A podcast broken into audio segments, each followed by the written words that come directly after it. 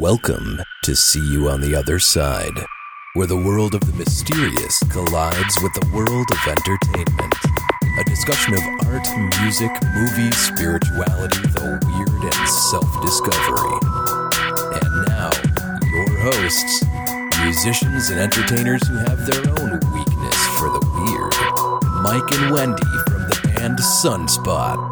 Hey, everybody. We hope you guys had a great weekend out there in podcast land. Wendy and I had a pretty sweet weekend, didn't we? It was awesome. We were back at our favorite recording studio, Cherry Pit Studios, and we were recording some new paranormal songs. Well, they're not entirely new, but new studio versions of the songs. Yes.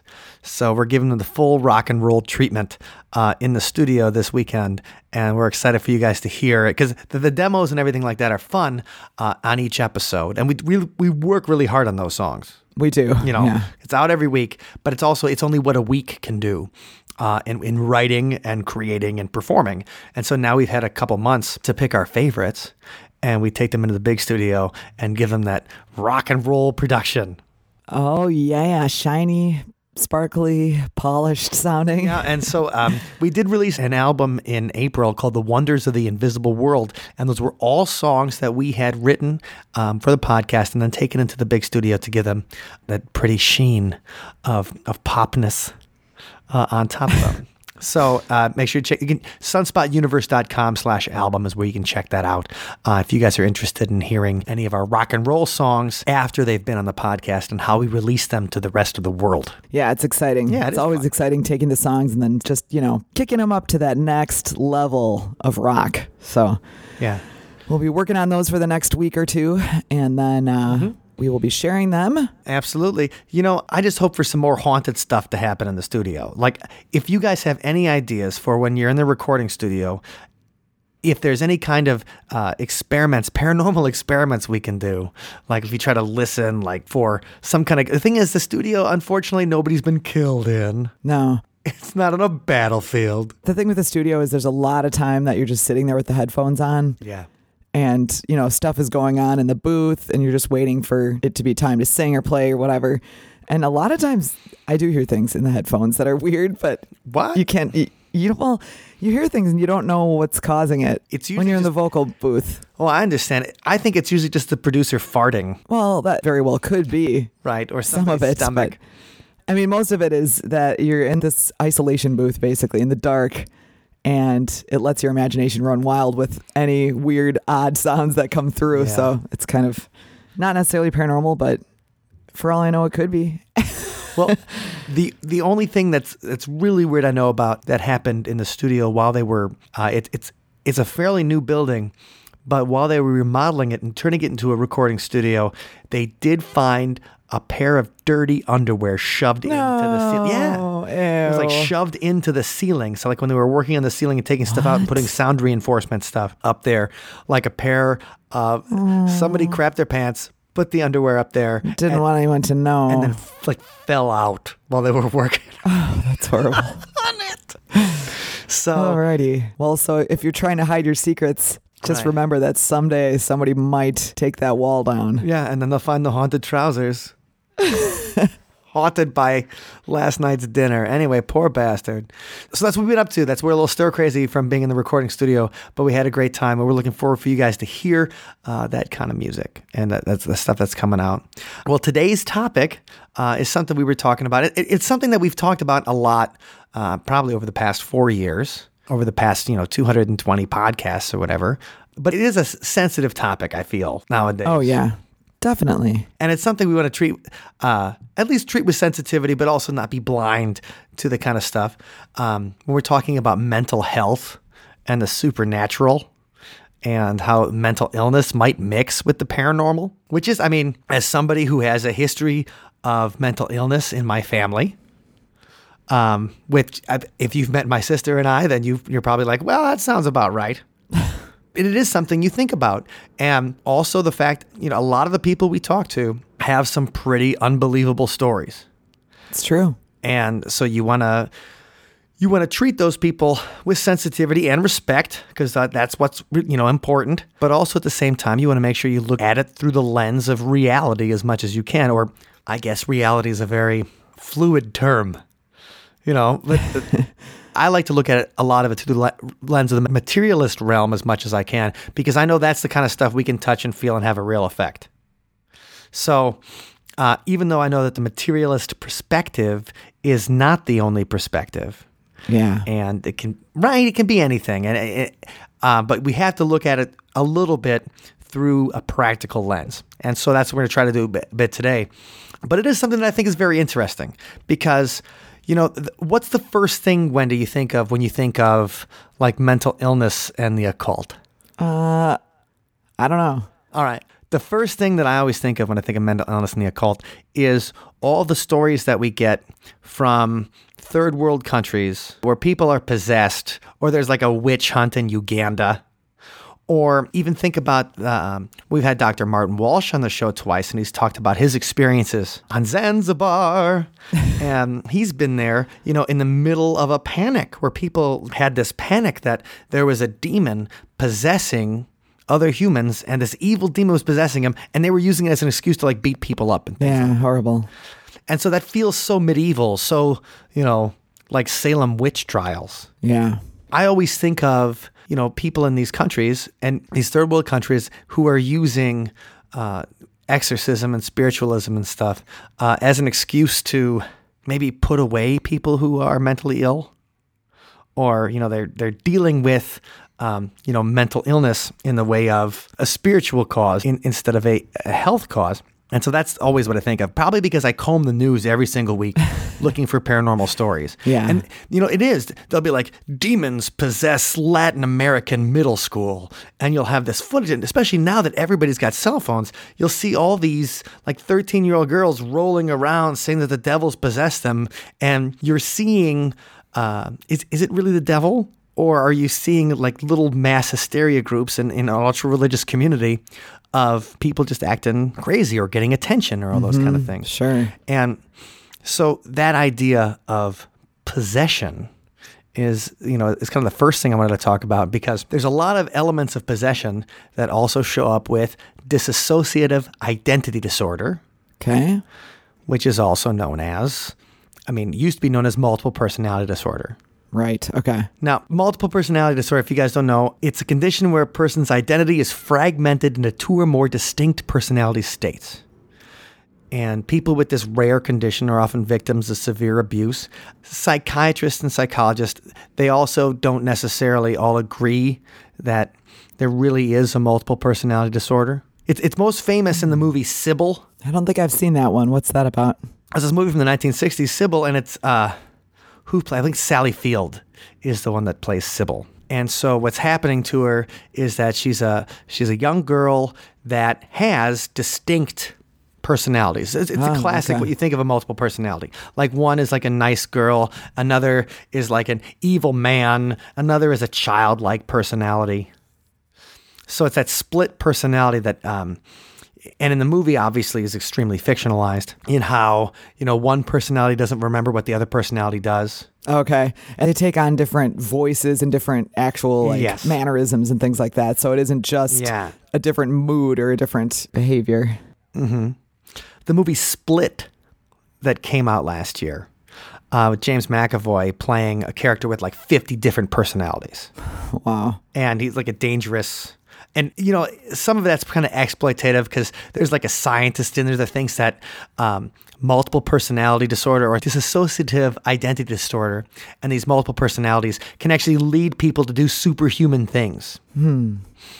And that's part of the movie that the personalities can go beyond what regular people can do and so certain personalities can do like walk on the wall or something or on the ceiling Oh, you know, wow. like spider-man Okay. versus other personality. So it's almost using uh, dissociative identity disorder as a superhero trait. Yeah, it's like a gift.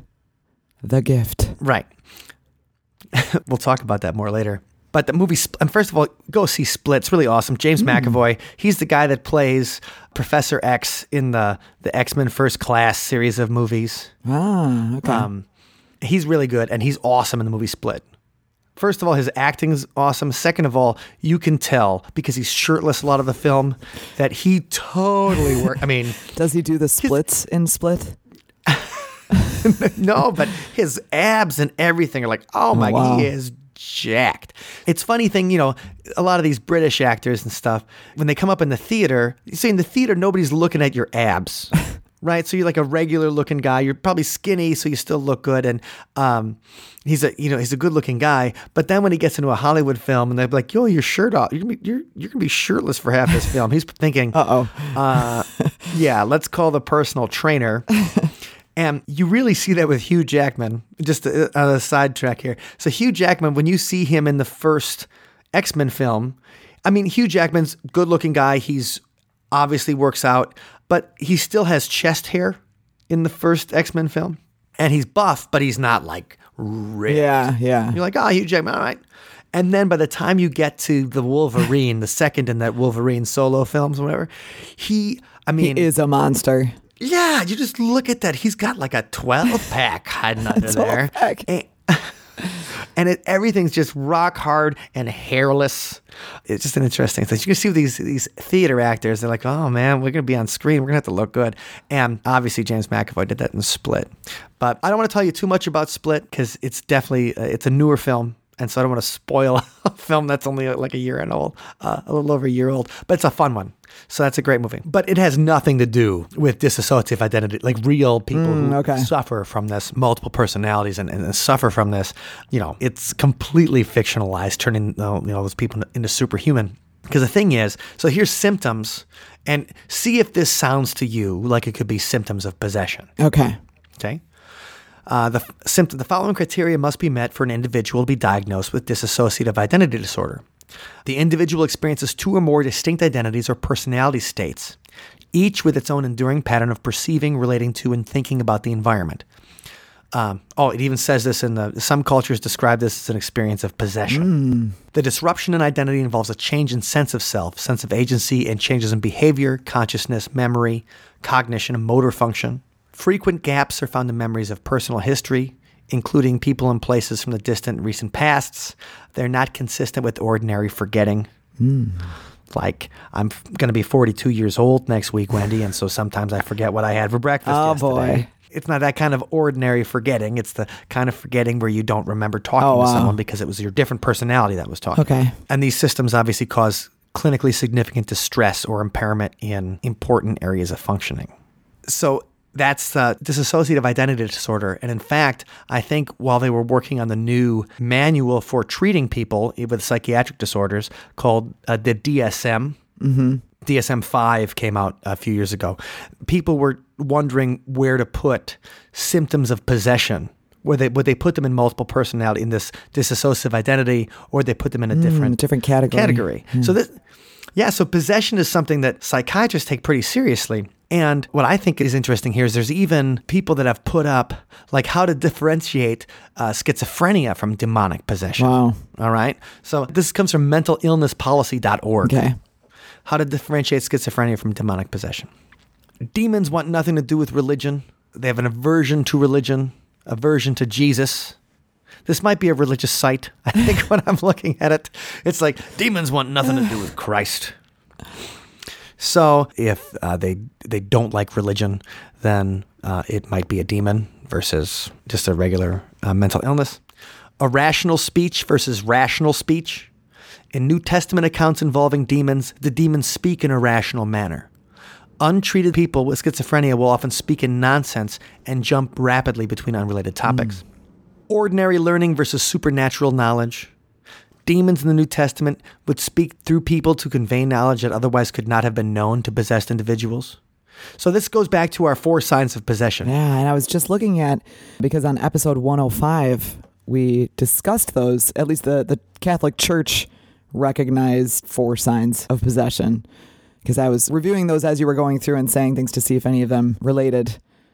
And so we've got knowing the unknowable, understanding unlearned languages, aversion to sacred objects, and supernatural strengths. And so this would be knowing the unknowable. Yes. And oh, aversion to sacred objects that goes with the aversion to religion stuff right. Yep. right in the beginning. Normal versus occult phenomena. This this guy says there's an aspect of demon activity that's just plain spooky. Well, okay. Levitations, trances, telepathy. That'd be the supernatural strength. Yeah. Also, if they claim to be possessed. So demons wish to be secretive and do not voluntarily claim to be present. So this is obviously written from the perspective of somebody that believes in demons. True. So authors that claim they uh, demons wish to be secretive and do not voluntarily claim to be present. And then if therapy works, then it's probably not demon possession. like if you can give somebody medicine and it works, then like the demon's not going to react to Prozac or whatever. Like the demon, demon don't do meds. Um, it's resistant. but I mean, uh, demonic possession and mental illness, that's that kind of that goes hand in hand. And so the thing is, like I used to watch. I mean, I remember seeing The Exorcist as a kid, and my parents would just be, even though we went to church and stuff all the time, my mom's like, "That's not demons can't really possess people." Because when you're a kid, you see The Exorcist, you're like, "Oh my god," because it's a little girl that it happens to. Oh, it's so real. Right.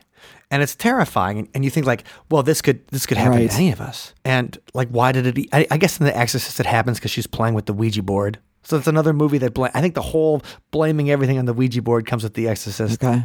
And she talks to Captain Howdy, and she plays with the Ouija board Yep. alone.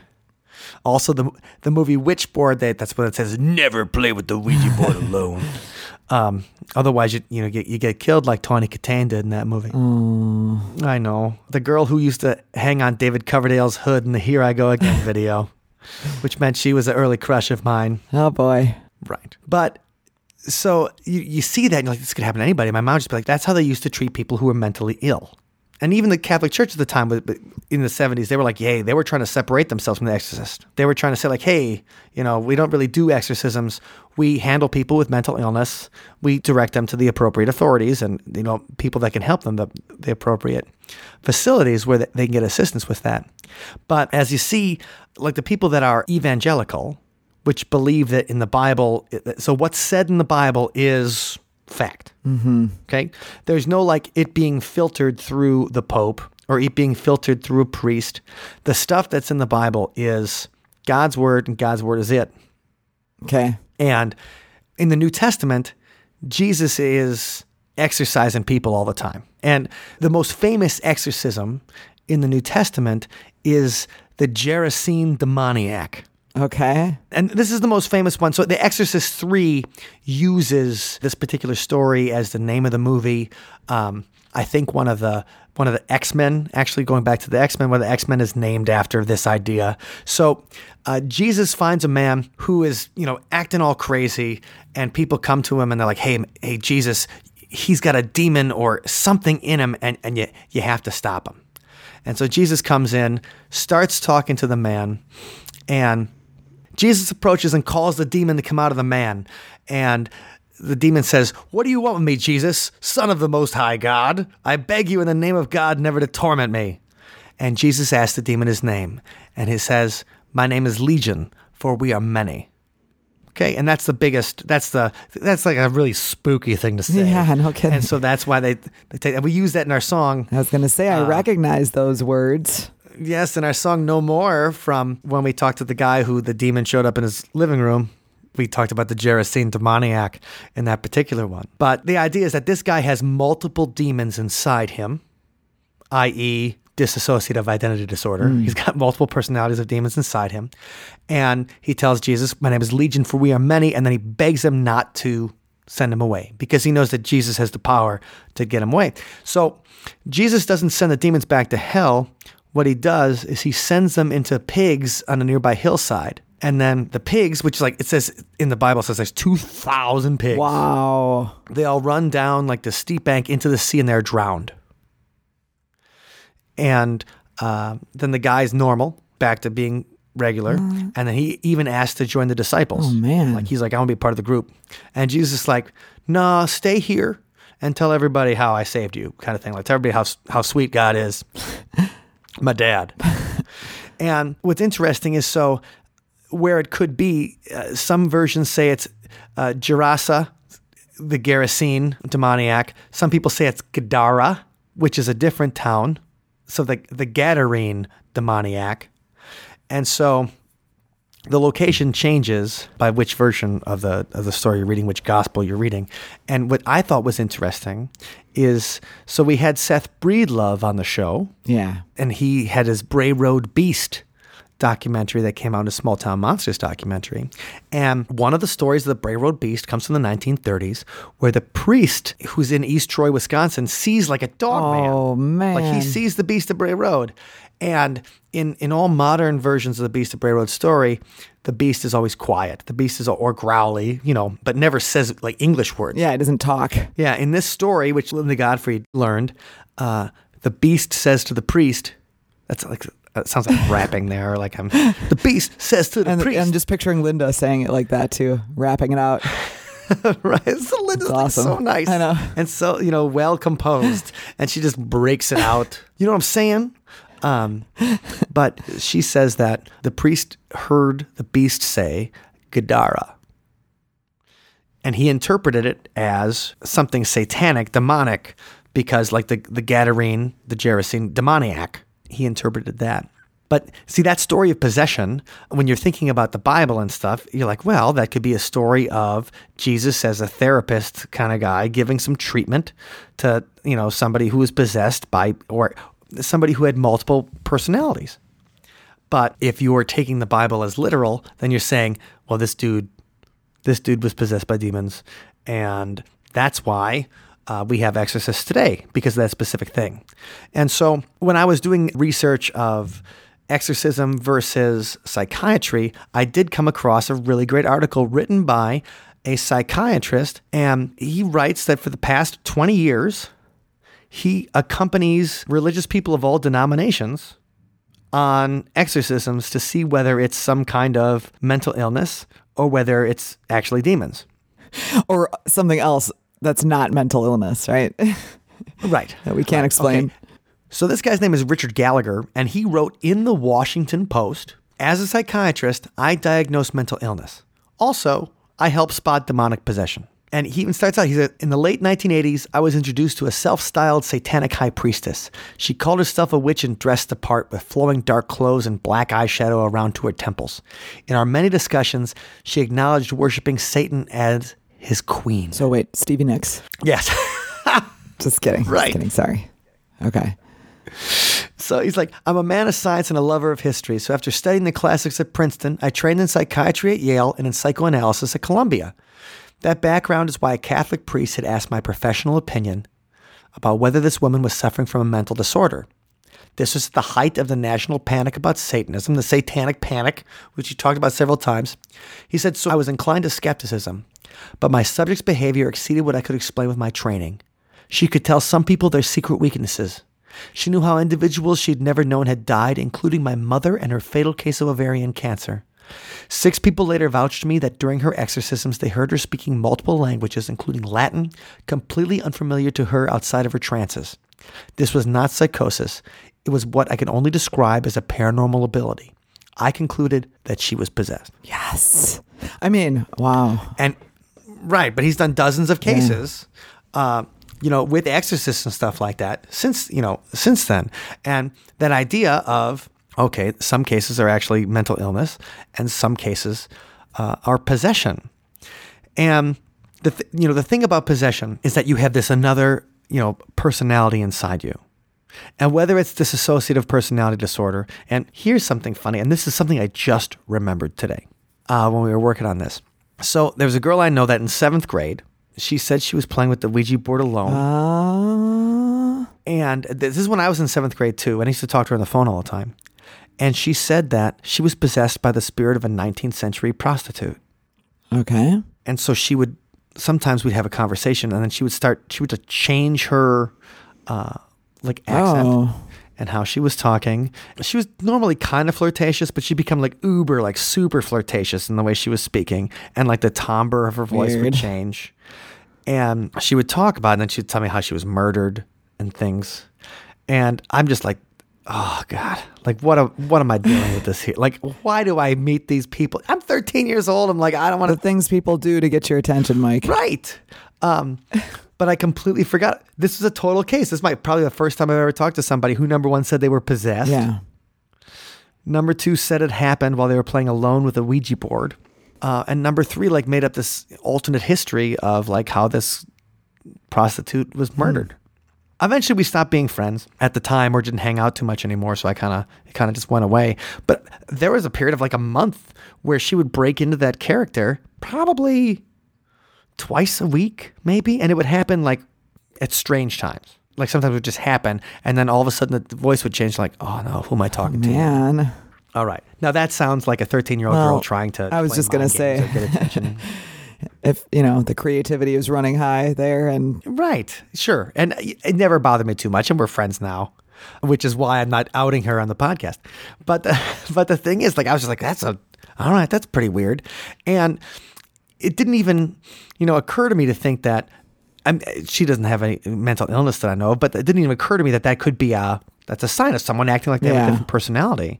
Um, and it's that idea of the different personality being something that comes outside of yourself. Now that's talk about spirit possession or demonic possession. And when people have schizophrenia, they often have auditory hallucinations. So people that deal with schizophrenia, I think you don't you don't say the word schizophrenic anymore because it's not. I mean, it's letting the disease define the person. And I, I you know, I appreciate that. I don't even think that's just PC Yeah, or whatever. I agree. You know, I remember the GI Joe characters. There was a GI Joe character named Zartan who was the master of disguise, and they have these little lists about or little facts about the the action figures on the back of them. okay. And I got Zartan right when he came out. And his cool thing was like he wore a hood and stuff, but his cool thing was that he could change colors in the sunlight, like he would turn blue in the sunlight. But he also came with some masks, and he put the masks on the master of disguise. We put masks. on. Ah, okay. And in the original dossier, uh, on the dossier card in the back, said that he was a paranoid schizophrenic. Wow. There was like a, it wasn't like a boycott, but like somebody called Hasbro or whatever, or like the American Psychological Association, and said like, "Hey, you're." You're demonizing, literally, Yeah. because Zartan was the master. He wasn't a good guy. He was a master disguised in like a hitman kind of character. Oh, Man. It's terrible. so they had that idea of the paranoid schizophrenic on the back, and um, so they eventually changed the description of Zartan. But I have the original somewhere at home still because I cut out all the dossiers. Funny. Uh, I cut out the backs of them. Um, but that, so someone that has schizophrenia, they often have auditory hallucinations where they hear someone talking to them. Mm-hmm. Okay. And that idea that, okay, now you're hearing someone talk to you. Well, some people might think like, well, it's yourself. It's just yourself talking, you know, you're, something is wrong. And so you're just talking to yourself. yeah. We all do that, right? Right. But the other side would be all right, well, what if something else is talking to you? What if voices in your head are coming from somebody else? Yeah. In those cases, they actually hear it's perceived as an actual sound coming in their ear. It isn't like when I'm talking to myself and I hear, you know, I'm thinking in my mind.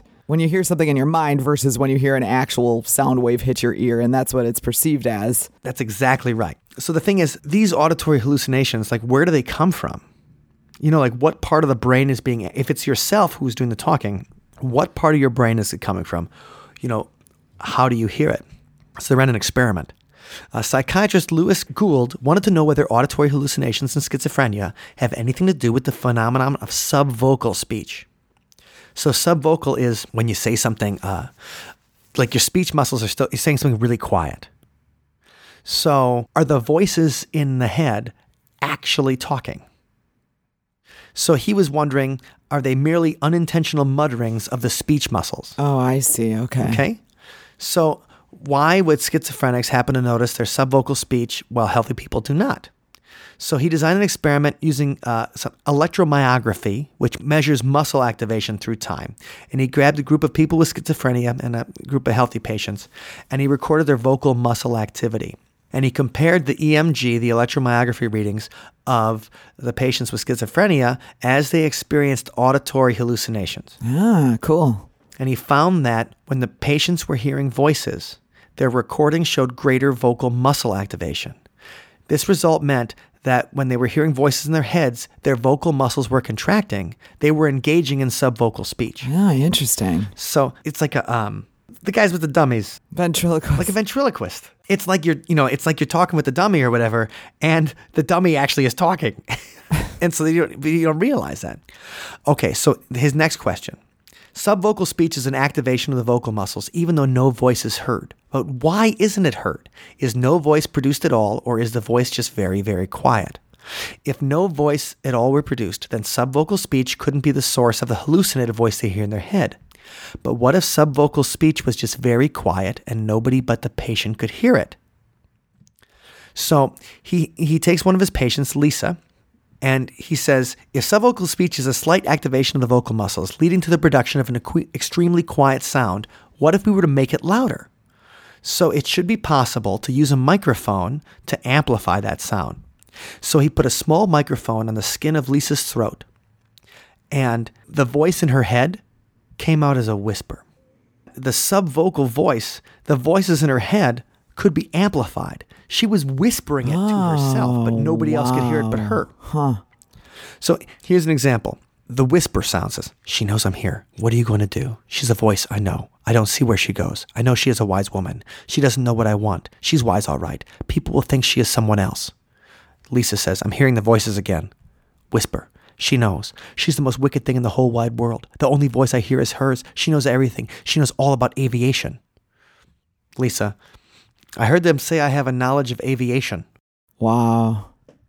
Um, and so we asked her what the voice told. Her description matched the content of the amplified speech word for word.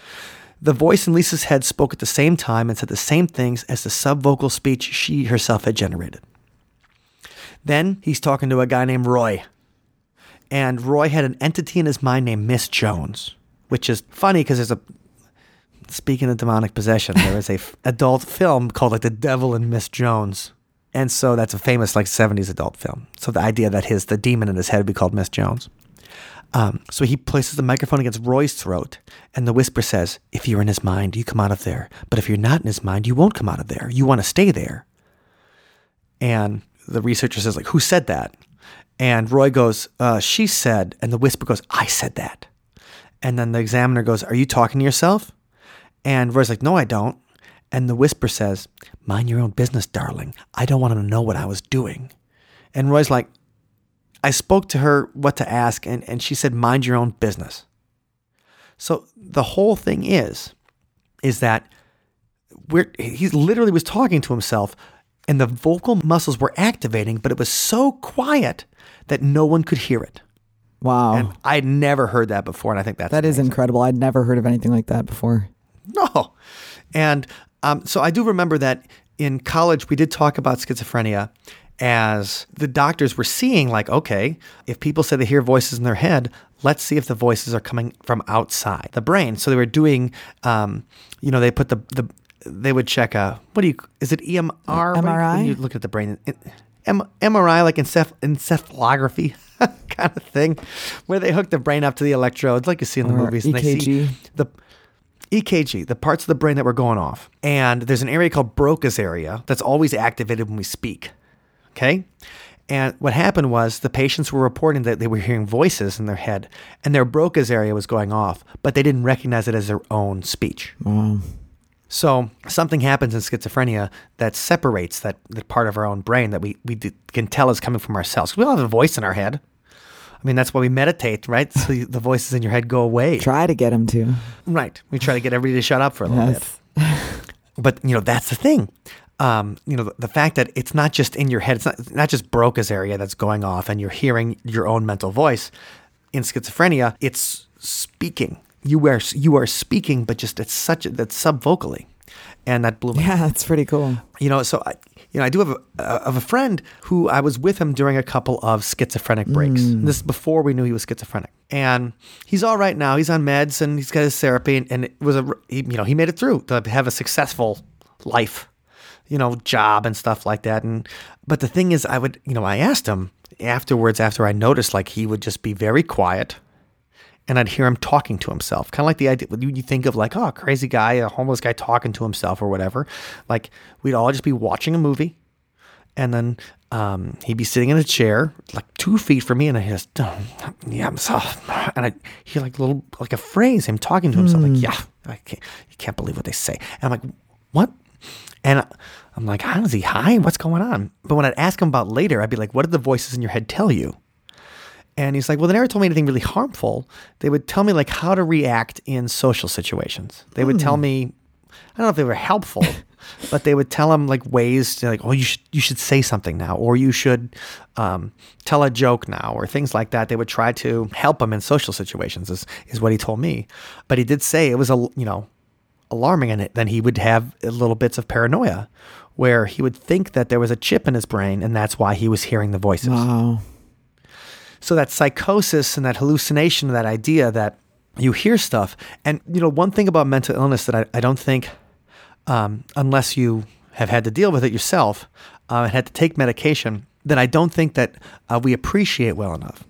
And that's so um, I had a another friend that experienced like some severe depressions and uh, he tried to off himself a couple of times but because he would always go off his medication. Now, this was a really smart guy. This was a guy that uh, was so gifted in math that he could count cards at the casino and make like 10 grand in a night, Wow. of which he would then blow it and then try to kill himself. so, I mean, this guy was really a smart guy. And so this kind of stuff would happen to him. And then I'm like, why don't you just take your medication? Like, then you don't have these thoughts of suicide. You don't have these thoughts. We know, he's like, because the medication doesn't make me feel normal. So, so I I think if we- if we're not experienced with these chemical imbalances, to us, you know, we feel normal all the time.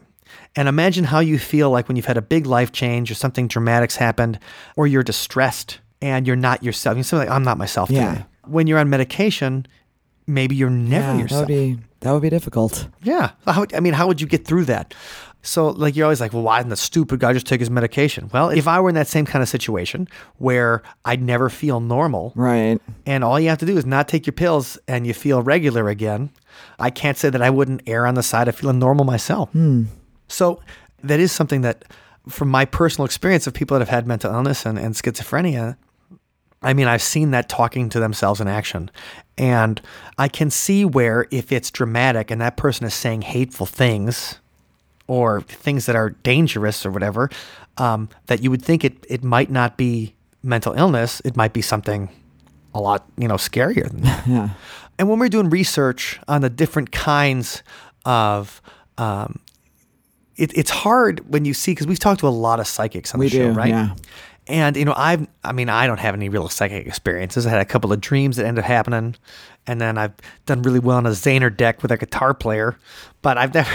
I've never really had like a psychic, like a where something's talked to me, and I'm like, well, yeah, that's my uncle, you know. And I've never experienced anything like that.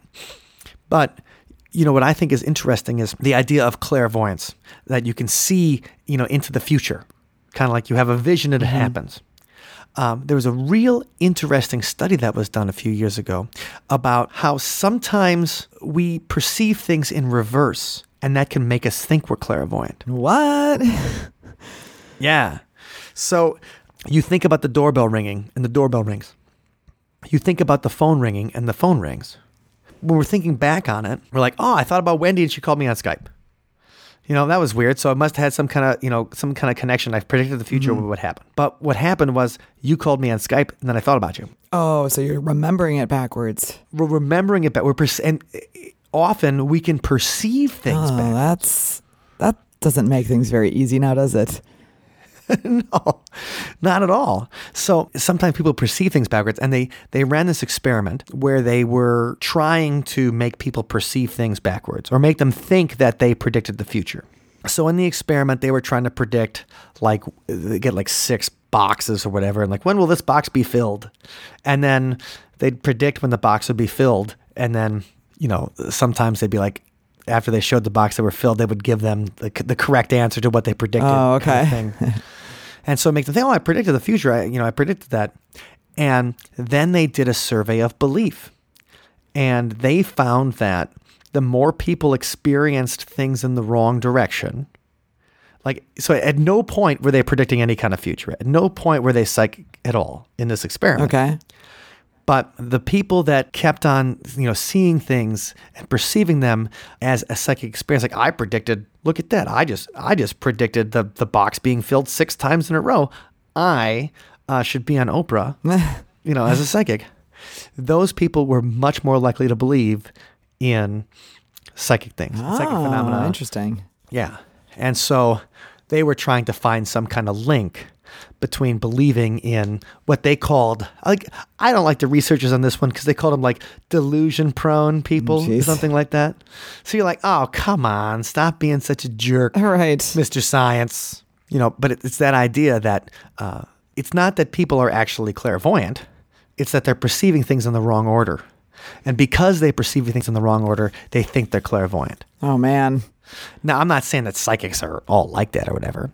I'm just saying that was this particular study. Yeah, I mean, and that's small things too. It's not like I predict there's going to be an earthquake on this date or whatever, you know, three weeks prior or something like that. You're talking about smaller events. Yes. Because if you actually predicted something like massively three weeks in advance, you'd be like, well, that guy is clairvoyant. It wouldn't just be like, Right. It's provable. wouldn't be like, hey, I'm, uh, hey, I'm thinking about a guy I haven't talked to in a long time, and then he just perhaps called. Yeah. So they don't say they don't. I guess they don't say delusion prone in the article. Uh, in the article, this is also in the Washington Post. The article is you think you're clairvoyant, but your brain is just tricking you. They said, as we hypothesized, the participants who were more likely to report an implausibly high number of accurate predictions were also more likely to endorse delusion-like ideas in hmm. broader context. Delusion-like sound ideas. so pedantic too. It does. it Can you just? totally I can like sounds hear them adjusting their glasses as they're reading that. But also, when I was doing research on this, I found a lot of people who were taking medications because that is one thing in our and you know medications help a lot of people. And Oh yeah. you know that's something that you got to decide on your own like whether you're willing to play with your brain chemistry but it, d does help a lot of people. But people were saying that I used to be psychic but then I started taking my antidepressant and now long I'm no longer psychic. And you know there's no real particular I guess evidence one way or the other. You know, it's just when you're talking about psychic abilities, you're basically just talking about someone's claims. And so, but it's people saying that, yeah, the more I've taken this, the less psychic episodes I've had. So that's just a, you know, we would never endorse not taking what your doctor told you. But uh, a lot of people are asking at different forums on the internet what's happening to their psychic ability uh, now that they're taking medications.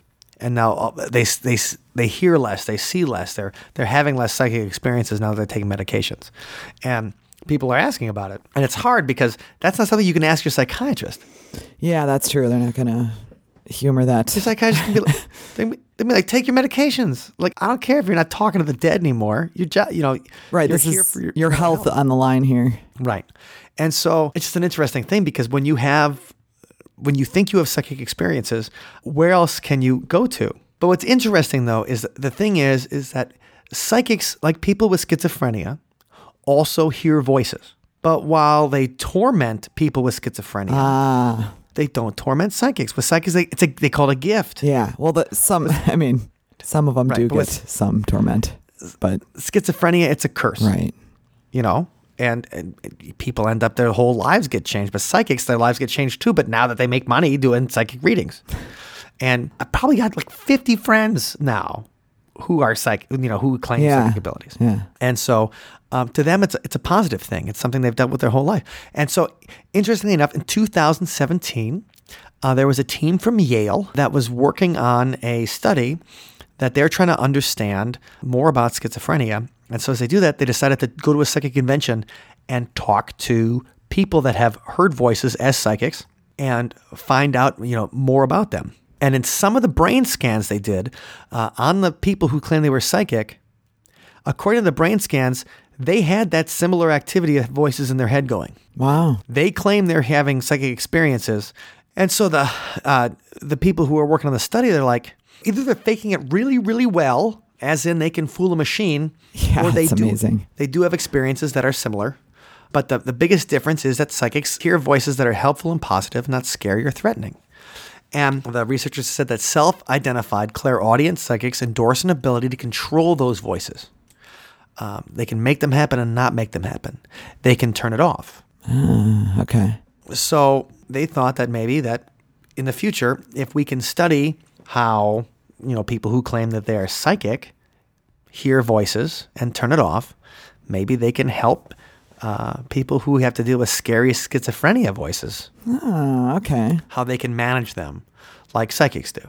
Yeah, that's positive. Yeah, it's a really. I thought that was a really positive thing and a really great um, a really great idea for research where you get to research paranormal stuff at the same time as researching things that, that have a, a very real impact on people that are, that are suffering. So, the last topic I kind of wanted to get to today, and we're going to have to do a whole episode Yeah. on, on, on these. I feel, I feel like I came in not thinking we'd have enough to talk about, and I've got still got like three or four different things on the list I haven't even got to. Oh my gosh. But uh, the last thing I kind of wanted to bring up but is something I really didn't know about because it didn't really happen until the late 1990s, and I guess it wasn't as big of a deal when I first started looking at paranormal stuff. But it's just the idea of indigo children.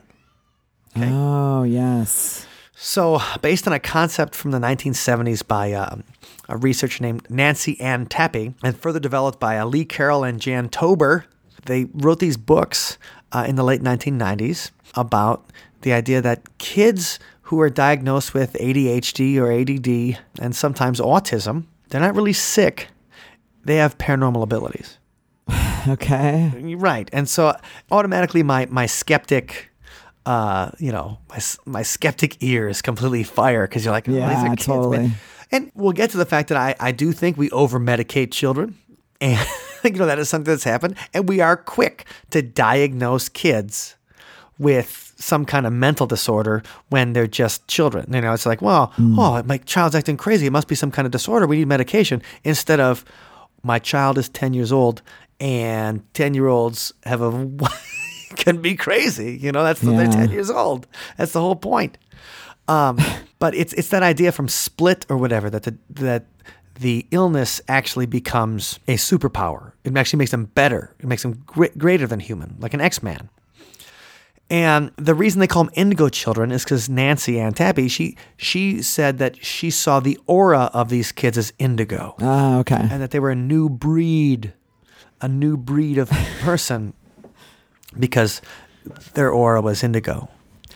And all right, and, and that idea is that they could be paranormal. I watched a whole documentary this morning too on this idea that uh, there's people who really believe that their child is not just a regular kid, but an indigo child with, with supernatural abilities. So instead of giving them Ritalin or whatever you give to ADHD now, there's a whole bunch of different things you can do now. When I when we were kids, it was Ritalin was the, was the trick they'd always use. Ah, yes, yes, definitely. Um, descriptions of indigo children include that they are empathetic, curious, and strong willed, often perceived by friends and family as being strange, uh, show a strong innate subconscious spirituality from early childhood. Okay. Have a strong feeling of entitlement or deserving to be here, resistance to authority, and uh, they have an intuitive ability. So, indigo children may function poorly in conventional schools due to the, to rejection of authority, but it's not because they just hate being told what to do. Like my, I have a rejection of rigid authority, very much so, because I hate being told what to do. I'm like Yeah. John Locke from Lost. Don't tell me what I can't do. Um, and so I, I am someone that I do not like authority. Period. And especially if I feel like the guy telling me what to do is not as smart as me, I want to punch him in his face. I am not then. Don't hold back. I'm not. Mike. I'm not psychic. I'm just somebody that hates authority. These kids hate authority because they are smarter or more spiritually mature than their teachers, and their lack of response to guilt, fear, or manipulation-based discipline. So Okay. it's a very new agey kind of concept. And the thing is, is that everything's very vague when it comes to indigo children. So I was looking it up, I was reading as much as I could about it, and it does seem like there's there's nothing that can be proven that these kids have psychic abilities or whatever. It's just their parents kind of really, and, and I could be wrong. So I welcome people, and uh, this is why we should do a whole show on it Yeah, I think we should. you know, because I'm always skeptical about auras anyway. That's not my that's not my paranormal cup of tea. You know what I mean? But I have been I've been convinced about other things Yeah. too. Maybe if we look into it more. I'm a believer in fairies now. Yes, you are. But you know, some people think that uh, you know, indigo is just like kind of reaction to this idea of this widespread diagnosis of autism and ADHD and big pharma vaccination conspiracies and the whole like it all kind of it all kind of feeds into each other. But I wanted to bring it about because it, it's this whole idea of mental illness. And mental illness is a super harsh word too. Like you kind of my butt clenches whenever I say it. Oh, gosh. because it's a I mean stigmatizing as someone is mentally ill like it, it, interferes with your entire the way you think about him and stuff like Yeah. that. So I can see why people are like, no, my kid's not mentally ill. He's psychic. He's telepathic. Yeah. And you know they're reconceptualizing these traits that are usually negative and they're turning them into positive. It's almost like the psychics taking the voices in their head and making it positive. So as a treatment, it might be better than to tell your kid he's sick all the time. Yeah, there's Maybe something say, wrong "Hey," with you. Maybe say there's something super right, extra right with you.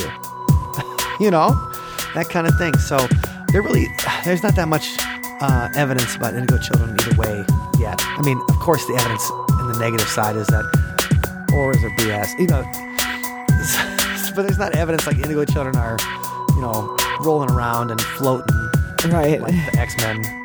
They're not. Nobody's turning anything to ice or traveling in time. Or, um, but I wish the best for that because the thing is, if you have, if your kid's having trouble, I mean, I know how it is. I mean, I don't have a trouble kid yet because she's only two, so you don't. You know, she might be crazy, but everybody who's two is crazy. Uh, but I certainly can imagine why people would not want to stigmatize their child with mental illness when they're young. And I think that gets to the song of this week. And this is this is one of the oldest Sunspot songs that we still play or still comes in uh, comes out at shows. Gets requested frequently still. Yeah, it does. And we came out with this on our album Radio Free Earth uh, that came out in 2000. But with this particular song, so we're talking about college, we're talking about science. I was a psychology major in college. And we were talking about Prozac and, and different kind of medications.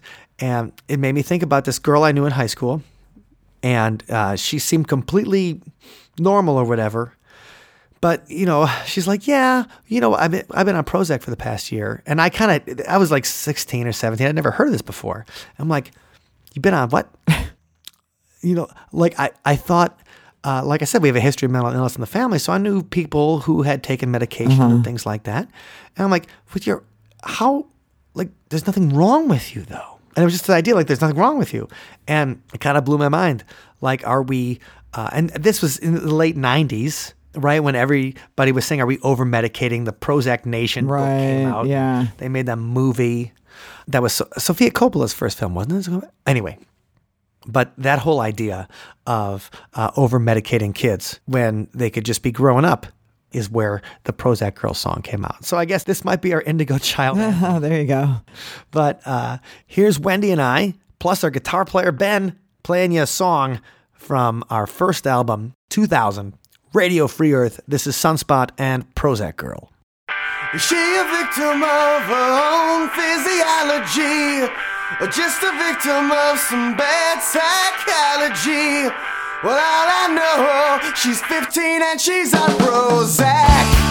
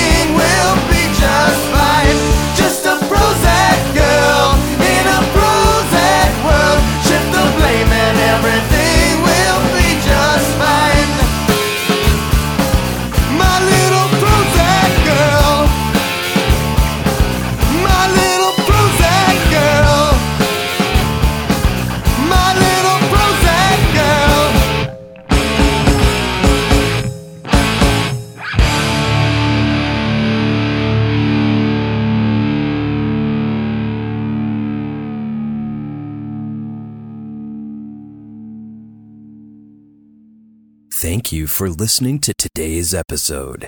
You can find us online at othersidepodcast.com. Until next time, see you on the other side. And so we want to make sure to thank our Patreon community. Those are the people who make See You on the Other Side podcast happen every single week. Wendy, Thank you. where can people join us if they're interested in becoming fellow weirdos? Anybody can join us by visiting othersidepodcast.com slash donate. And that'll take you to the page that shows you all the different options for uh, levels that you can contribute at. Like one of our favorite weirdos is Dr. Ned.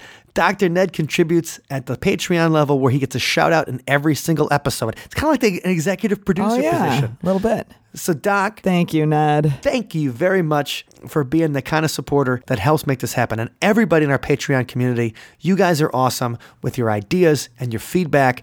And we appreciate that every little bit.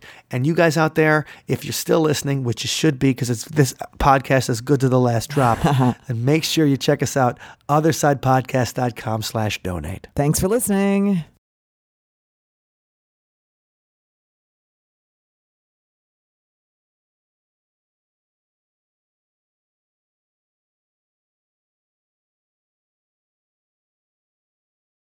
She knows I'm here. What are you going to do? She's a voice, I know. I don't see where she goes.